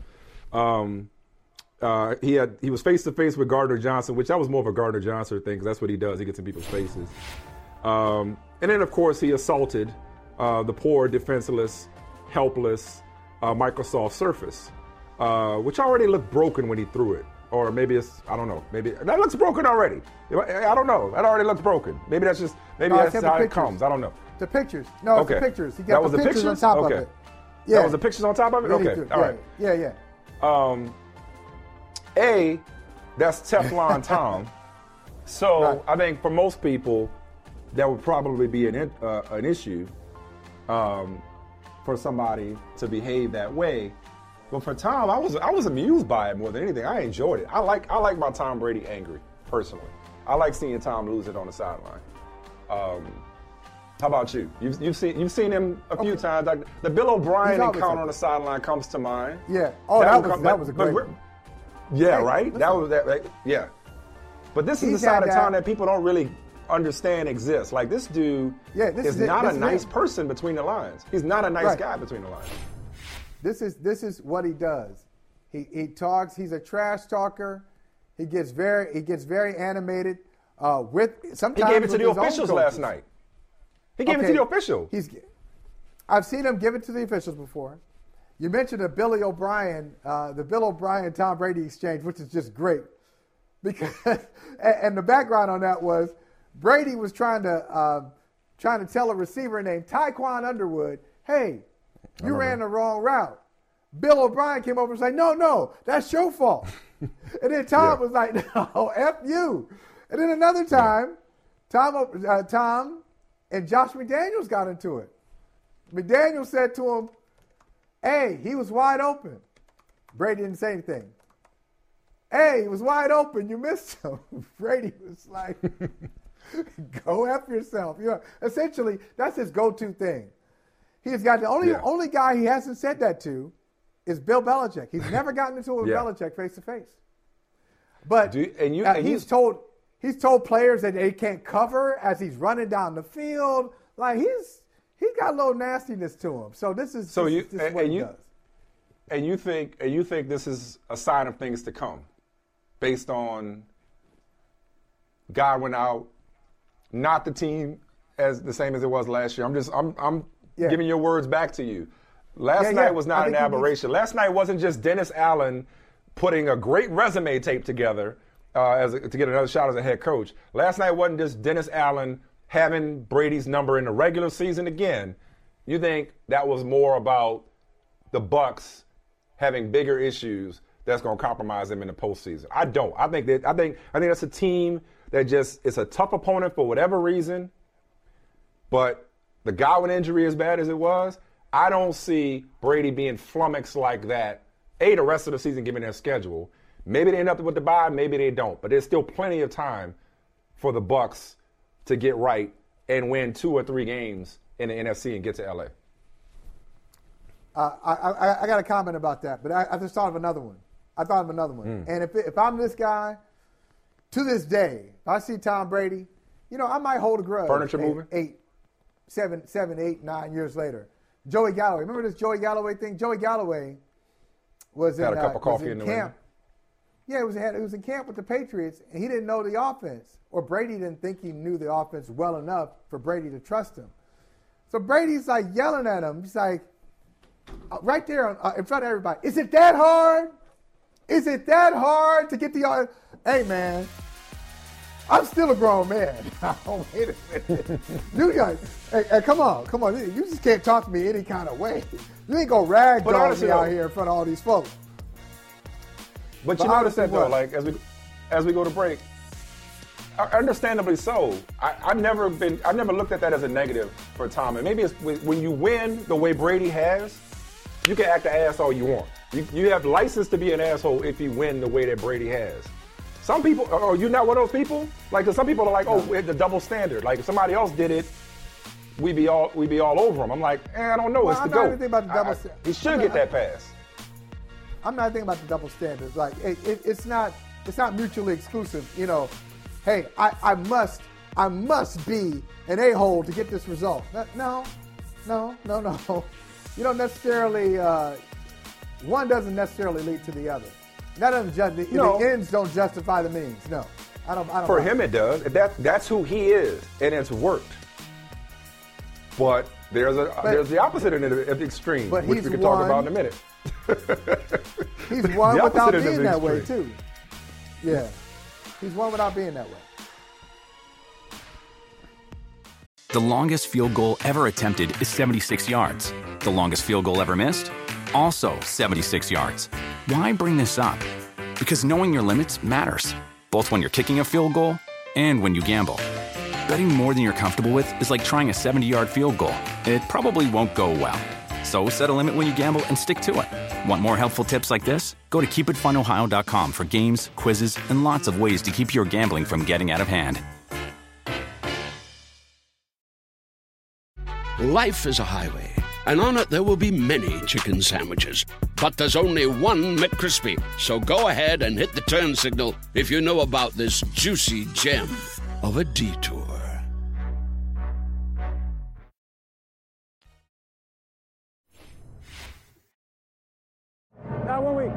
Score the second touchdown, you want me to go for two and try to win it right there? You want to go to overtime? Go for two and win it right there. You'll make the play. Huntley with a snap from the gun. Steps up. Now he'll run. He's to the five. One touchdown. Tyler Huntley. He's done it again.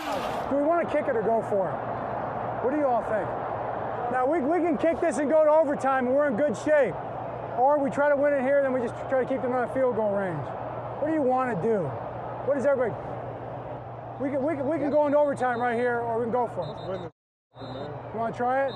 All right, let's try it. Huntley takes the snap. He'll roll to the right, pumps, throws, broken up, incomplete. That's the right move. I appreciate that. That's the right move. I appreciate that. Thank you. Thank you. Hey, way to fight. Hell, I loved it earlier. Now I love it even more.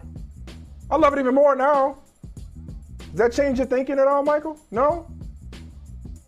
Does that change your opinion? Uh, no, not really. Not really. I mean, I, you know, I, I appreciate. You know what I do appreciate? I like uh, a window. I, I like I like mic'd up segments. I like hard knocks. I like behind the scenes stuff. That's always great. Uh, gives you additional insight. But I think ultimately,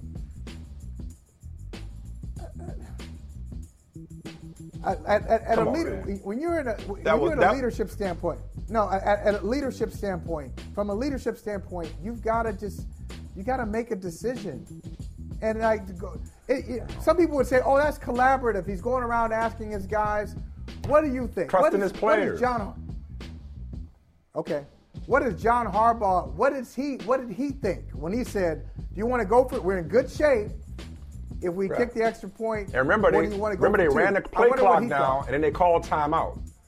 Well, he thought he thought that they should go for it. So I think that, uh, there's a difference, Michael. He didn't just say, "Hey, whatever y'all want to do," and then after the game go to the podium and be like, "Well, the players said we should go for it, so I just went with their gut." No, he said, "I went with would be- my gut." That'd be, that would be Well, bad- exactly. That'd be bad ultimately, Right. ultimately, you can do both. You can consult with your players, see how they feel, look in their eyes, okay, and decide if that's the right move, along with the the aforementioned analytics.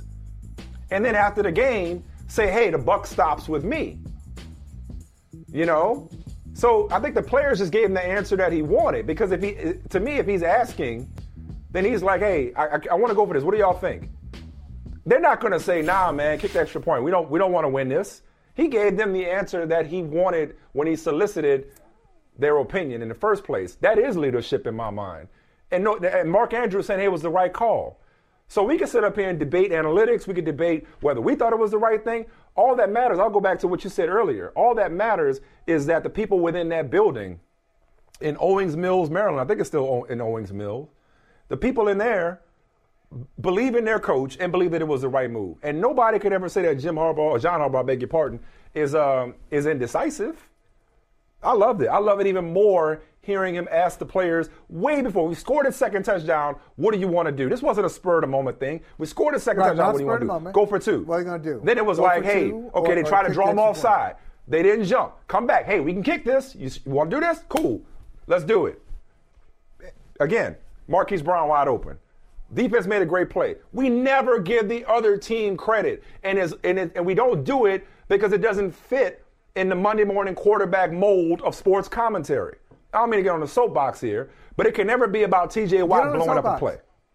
No, Get but I mean, I'm saying, but we come and say, hey, was it a bad decision? Well, it wasn't the result, that it wasn't the desired result, but it's not like they're doing it in a vacuum.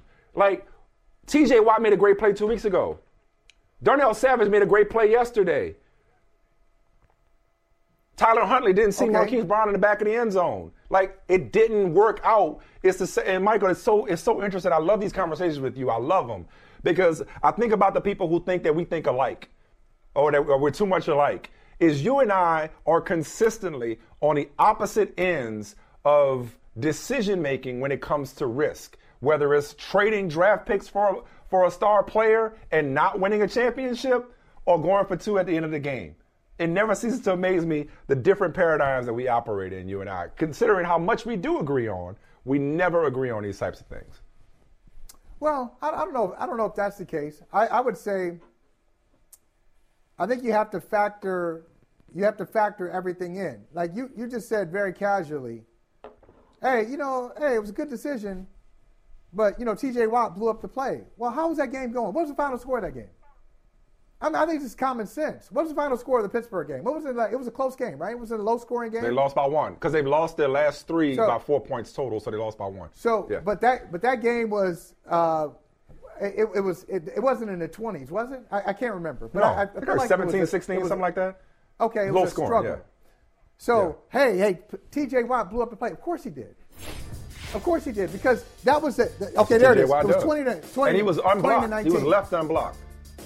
20 to 19. It's Steelers 2019. Ravens. So what when I think about am I going to do this, I'm factoring in everything. I'm going against a, a team that has TJ Watt on the other side. So, like, eh, Here's could a- that happen? here's a What- what's more likely? What's more likely to happen? A two-point conversion, a successful two-point conversion, or TJ Watt making a play when the game's on the line? What's more likely to happen? Well, if he's Ra- unblocked, in it certainly helps. game. But here, here's a suggestion. I, I, I won't meet you in the middle, but I'll take a step in your direction. How about this? How about next time you go for two, and it will be a next time, don't force it to Mark Andrews. How about that? Mike Tomlin said they're predictable in that way. You're adding to the predictability when you're laser focused on Mark Andrews. So that's what I would do differently, if anything. Maybe call a bit a different And play, guess- a better play. I guess I guess if, if we if, if I you tell you you tell you tell me if, if you buy this. Because I'm not, believe it or not, I'm not risk averse. I'm not. I would say I believe in process. Mm-hmm. I, I, I believe in process. I, I'm patient because I, I think it's going to turn out in my favor. Eventually, that, that's how I how I look at life. Eventually, it's going to turn out in my favor. I feel like I feel that way. So when it comes to draft picks with the with the Brooklyn Nets, yeah, go ahead and give up all those draft picks. Go ahead and do what you do. I feel like if if I follow my process, it's going to turn out in my favor. So I, I'll, I'll win a championship. I don't need to I don't need to throw in everything I have right now. I'm going to win a championship. I'll win a championship. If I'm the Rams, I'll win a championship. I don't need Jalen You don't like Ramsey. fast forwarding it. I- you don't like fast I- forwarding. no, no, no, it's gonna happen. It's gonna. I don't. I don't think the world's gonna end tomorrow. It might, but I don't think that. Hmm. I think I'm gonna have a chance to get what I need. So I'm patient. I believe in process. It is a virtue. It is a virtue. So we'll see. Uh, I believe in making the playoffs too. I'm Baltimore. I believe in getting to the playoffs. You know who's in the playoffs Oh, right man. now as it stands? You know who's in the playoffs right now as it stands in the AFC North? The Bengals. Just wanted to point that out. Yes, they are. Okay. The Steelers do All have right. a pulse, though. The Steelers do have a pulse. The longest field goal ever attempted is 76 yards. The longest field goal ever missed? Also 76 yards. Why bring this up? Because knowing your limits matters, both when you're kicking a field goal and when you gamble.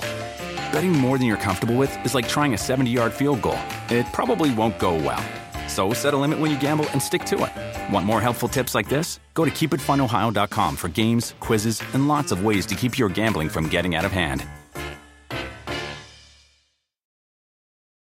Life is a highway, and on it there will be many chicken sandwiches.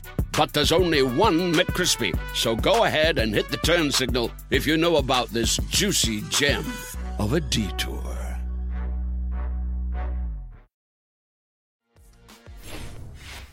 Um, I thought all the guys were ready. We had some really good energy on the sidelines, very positive. Um, it was nice having Bev on the sideline, so I could go talk to him between series, and I really liked that, and I thought that that helped for sure. So, um, just got to keep building on it. Like I said, it's we got three games left. Let's just keep building on it, keep getting better. So, Michael, um, as a result of the Texans beating the Jaguars, Jacksonville now owns the number one overall pick uh, in the 2022 draft. You just heard from the number one overall pick in the 2021 draft, Trevor Lawrence. Um, Urban Meyer spoke to NFL Network over the weekend, and he said some things. Said some things. A lot Did of, he ever? A lot of things. Yeah, and um, I'll say some things real quick. Last week, um, I and, and others, I'm sure, used the word hubris in describing Urban Meyer's failed 13-game tenure with the Jacksonville Jaguars. The H word that I didn't use, but I'm gonna use now, is hypocrite. Because the only thing fragile about Urban Meyer is his ego. Urban Meyer thinks that he's better than everybody else. He thought that he was better than the process, which we just spoke about before the break. Um, and he thought that everybody was beneath him. Because the, the, reason I say hip, hypocrisy, everything that I heard from him to NFL Network, everything that I, Frank, for that matter, heard from Jimmy Johnson, who I, I respect, uh, but was acting as his mouthpiece, his boy Jimmy Johnson, everything I heard was hypocrisy insofar as coaches ask players, and part of establishing a winning culture is one of accountability. I've yeah. yet to hear, and don't expect to hear, Urban Meyer say, it's on me. The record is the record. You are what your record says you are, Bill Parcells yeah. once said. It's my responsibility. The buck stops with me. I failed, no ifs, ands, or buts about it. I don't want to hear about society being too soft. People are too fragile. It's not oh me, it's God. you. Isn't that, isn't that the worst? Oh, there was backstabbing. Worst? Oh, come on, man. That's the worst. Which lets you further yeah. know, Michael, that he for damn sure, no matter how much he wants to deny it, he definitely called his assistants losers. Because oh, everything oh, he, said in the interview, I know he did. Everything right, he said in the right. interview was a nicer way of saying that. I've won and you haven't. Yeah, I'm Urban right. Meyer and you're not. Right. And, and maybe maybe he didn't use the word loser. Okay. Maybe maybe somehow there was he got close to it. He got right to the edge of it. It didn't say you guys are losers. But based on those comments, he said something to the effect of, "What have you done? Where where where have you been successful? Let me see your let me see your receipts. Let me see your hardware. You don't have what I have." Um, the thing about Urban Meyer that really stands out to me, and this is just it's all about perspective. Some guys will go into a job like that, go into the NFL and say, "I'm so thankful to be here. I'm so thankful to be here. I'm thankful for this opportunity." uh, let's get to work. Urban Meyer went in with the perspective, they're so happy to have, they're, they're so lucky to have me. Right. Yeah, yeah. Like, I, I, my I, my presence is a present. Mean, like, like Kanye. You know my who I presence am, is a right? present. uh, yeah. yeah. You, you, know who I am. Hey, right. You, you guys have the never The had man is beneath here. me, and so is his Eh. daughter. right. you've never, you've never been, you've never had anybody like me in this organization. I'm happy though, and I wonder uh, if, if Thomas Dimitroff is happy too, that the Jacksonville Jaguars are in position. They had the number one pick last year. They used Trevor Lawrence. Now they're in position once again to have the number one pick in the draft. They're trending in that direction, and it's a restart. Thomas, they get another. They get a do-over. They got Trevor Lawrence. They may get a do-over with the number one pick. Uh, and, and hey, I, it's almost it's almost as if Urban Meyer was never here. Well, not just that, Thomas. Welcome, Thomas Dimitroff. I would venture to say it's a better job now than it was when Urban took it last year. like the next coach, there really is nowhere to go but up now. You already got the quarterback in place. You got you got draft picks. Yeah. It's a better job now for the next head coach, is it not? Look, um, wow, a lot to talk about. You guys have been waxing poetic here, and I've been listening, and I, I hear it at a lot of different levels. From an organizational perspective, gentlemen, think about this. And I mentioned this months ago. The league is really, really finicky about who they allow in to their into their um, into their teams into this league as far as who's going to coach. Very particular about college coaches coming in, especially college coaches with with that sort of omnipotent, omniscient element to them.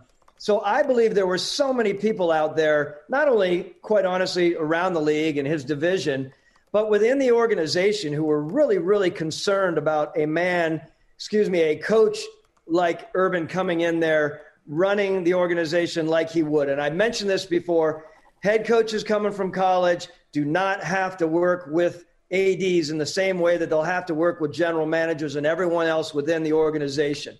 There were a lot of people within organizations when a college coach comes in who are on the edge of their seat. They're walking on eggshells. They don't know how to approach it. They don't know how to approach that coach oftentimes. So there's this weird sort of karma out there coming in for these coaches. And I find it, uh, without getting sort of mystical on it, I find it like it was heading in that direction, you know, months ago. And here we are with a situation where now you have Trent Baalke, who's the general manager there. And Trent's a good football man. Trent was a part of that, like many people were a part of that decision there. Gentlemen, remember this. This isn't just, you know, an owner saying, I want this guy and, and, and screw everyone else in the organization. I'm taking this guy. I guarantee you, any owner is going to look around to his trusted uh, loyalists, so to speak, and he's going to ask everyone and put everyone on the spot to find out what they believe about Urban Meyer coming in as a head coach. And, and that's this is coming to be reckoning time, right? For a lot of people within that organization, I'm sure, when, when it all settles down. Hmm. Hey, uh, we were talking about a, a, a, an award that's near and dear to your heart, and I know you got a, you still got a lot of relationships and a lot of friends. So this is gonna put you on the spot, just preparing you for it. Okay. Uh-oh. Watch Uh, out. But I was, I was. Watch out now. We were both singing Brian Gutekunst's uh, praises earlier, given the drama of the offseason and, and the way this team, this roster has withstood the injuries and the attrition and so on and so forth. It's not just Aaron Rodgers, even though he's, you know, maybe winning a back-to-back MVP. I wonder if you don't mind picking one, Thomas.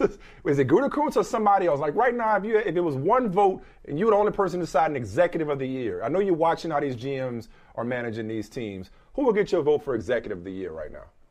Okay, you're you put me on the spot for sure. I and know. I do love your opinion about Brian Gutekunst. Again, I have I have a great deal of respect for him as a football man, growing up in it, knows what he's doing and what he's what he's dealt with. Big big thing. Let me also tip over to another guy in the NFC, and let me talk about Steve Keim. I mean, there are a lot of people out there annihilating Steve. Steve saying that you know early on, like, whoa, he's really really it's it's it's dicey there. And Steve has stepped up, being the football man that he is. He's made some really strong decisions. He's stood by what he believes in. Uh, I'm really impressed with what Steve has done as well. So those two guys right now are really, really impressive and high up on that sort of right in line for that that potential award. And you know what? Uh, you should, uh, by the way, as a flex, Thomas, you got to put that, you got to insist that's in your bio. I mean, you won the award uh, multiple times, so you you be like, look, I'm an executive of the year award winner myself. So that you got to you got to kind of work that in there very seamlessly, and then give your answer after that. So that's something to work on. That's your that's your homework. put that in your bio. You're going to be my publicist, and I appreciate it at one level or another, gentlemen. You guys are looking sharp today. You have hoodie and you have green blazer, dichotomous dress going on there. And here I am with my velour. I just guys, I want you guys to see retro velour. You guys remember this? I can tell. 70. I can tell. That's a good look. It's long, long sleeve too. always. Good look. Uh, it's seasonally, seasonally appropriate. Yeah, I, I like that. Uh, let me ask you this though, from from a GM standpoint, I know we were talking about you know the uh, top pick in the draft right now in Jacksonville and executive of the year, but what what are GMs thinking about right now? Is this kind of like a helpless season because you're in you're in December?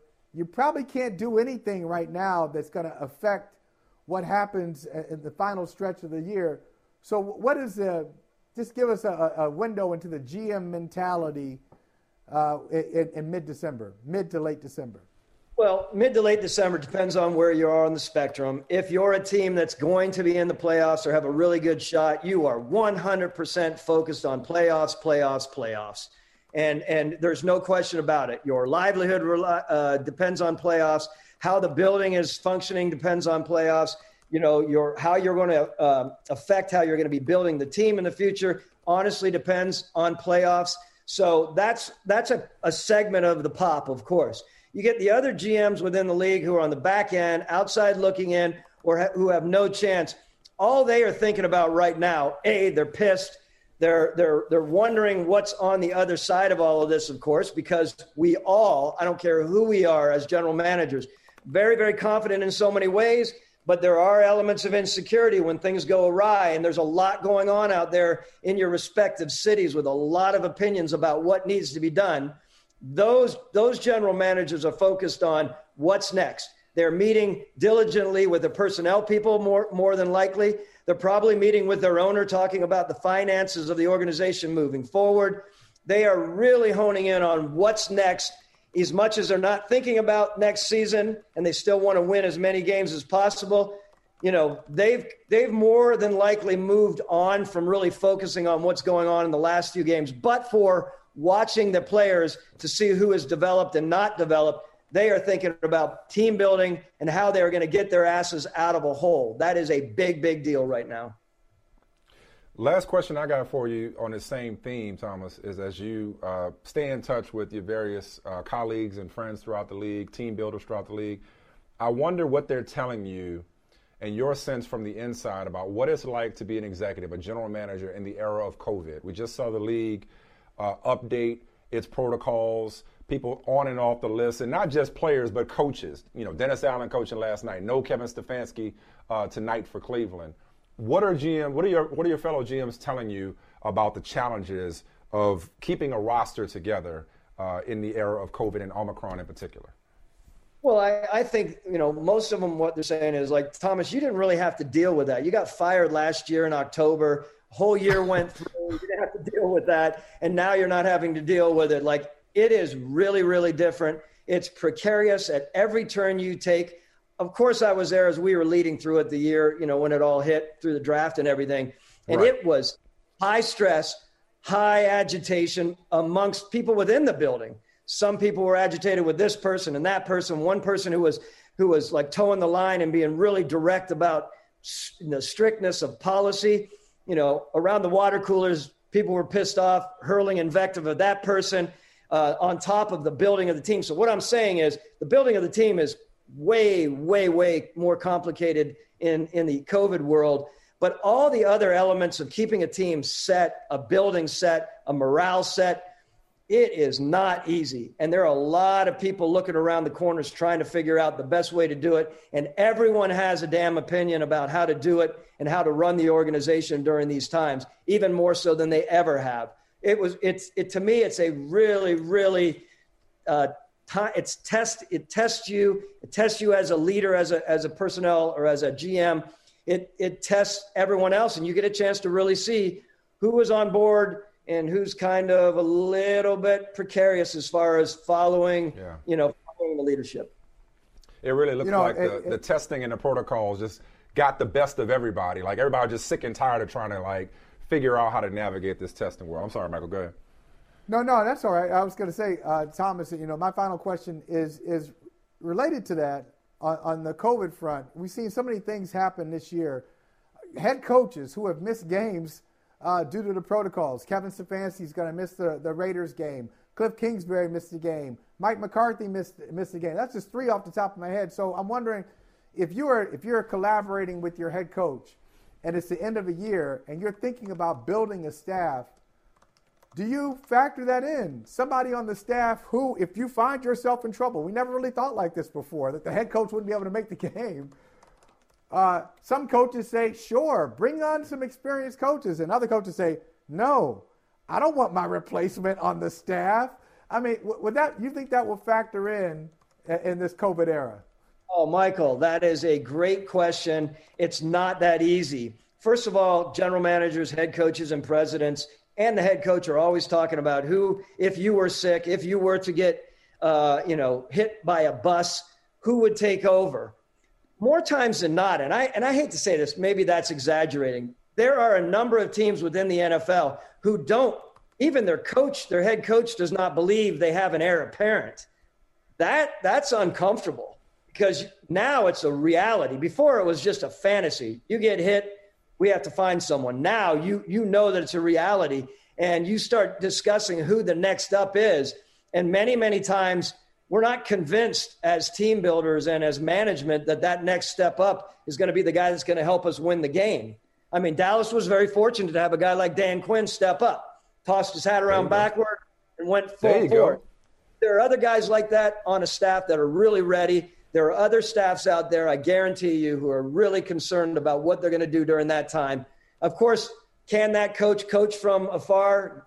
I don't know how that works. You know, he can't get on a phone, of course, but the preparation, how involved is that head coach who's out with COVID? I'm sure they're very involved, you know, off the beaten path, so to speak. Thomas Dimitroff, we appreciate you, brother. Thank you so much. Always appreciate your insights into uh, this team building process, which I'm gonna go and now apply to Madden franchise mode. I'm gonna take your knowledge and try to build my own champion in the, in the, in the, in the franchise world. Leave it alone. Leave it alone, Mike. It's just too uh, much time. It's addictive. I talk to Thomas, I get the itch. Appreciate you, man. Thank you so much. Thank you, All right, guys. Thomas. All right, big dog. Uh, before we uh, do a Mike Tomlin and kiss this show goodbye, um, real quick pivot, man. Uh, with the time we got left, I saw a few items in your feed, and I, I had one or two in mind. Um, what is the biggest NBA headline that you just want to fire off a take on from the last few days? I ain't seen you since Thursday, and like I was telling Thomas just now, it's like it's like it's gotten worse with COVID. The NFL is doing one thing, the, NF, the Yeah. NBA is going another way, and this guy's over here saying, "What do you want from me?" It's like it, it's just you know we ain't testing no more. Now we testing replacement players. Every time you look, every time my phone had an alert over the weekend, specifically from the NBA, it was that some game had been postponed or somebody Yeah. had been uh, added to the COVID list. It was incredible. Look at this. What's your NBA headline that you want to touch on? Kyrie Irving. Maybe it's COVID. Maybe Kyrie it's something Irving. else. It's Kyrie, Kyrie, yeah.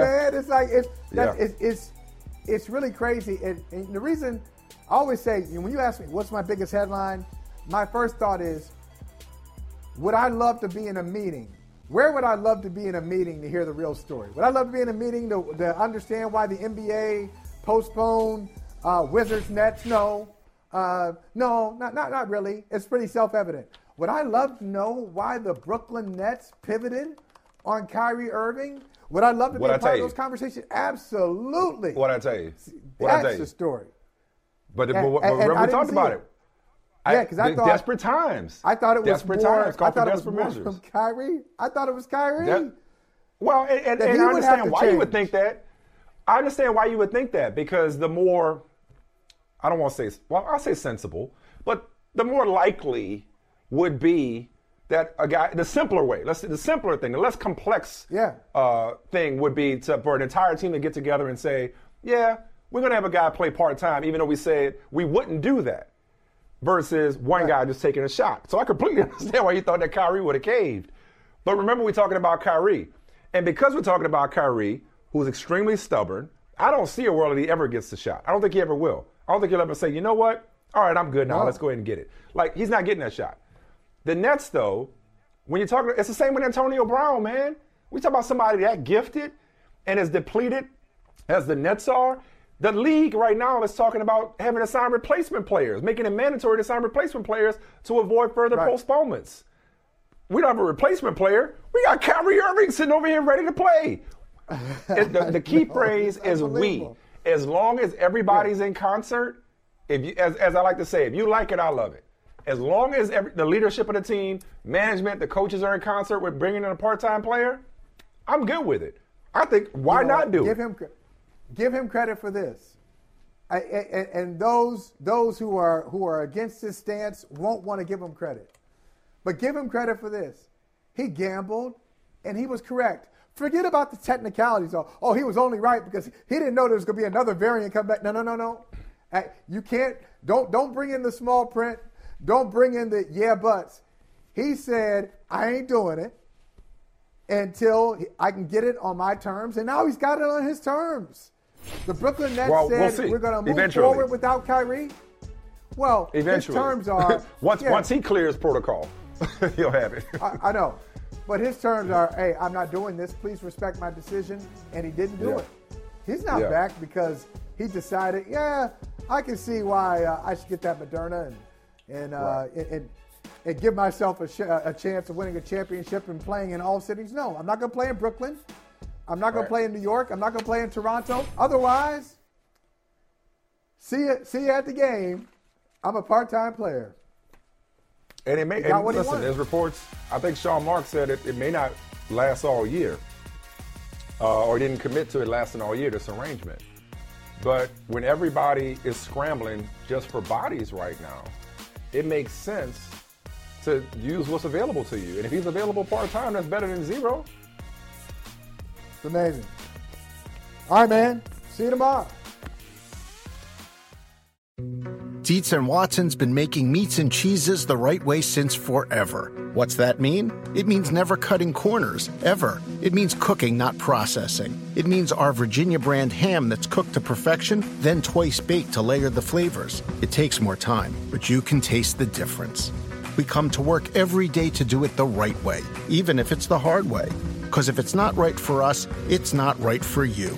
Dietz and Watson. It's a family thing since 1939. The longest field goal ever attempted is 76 yards. The longest field goal ever missed? Also 76 yards. Why bring this up? Because knowing your limits matters, both when you're kicking a field goal and when you gamble. Betting more than you're comfortable with is like trying a 70 yard field goal. It probably won't go well. So set a limit when you gamble and stick to it. Want more helpful tips like this? Go to keepitfunohio.com for games, quizzes, and lots of ways to keep your gambling from getting out of hand.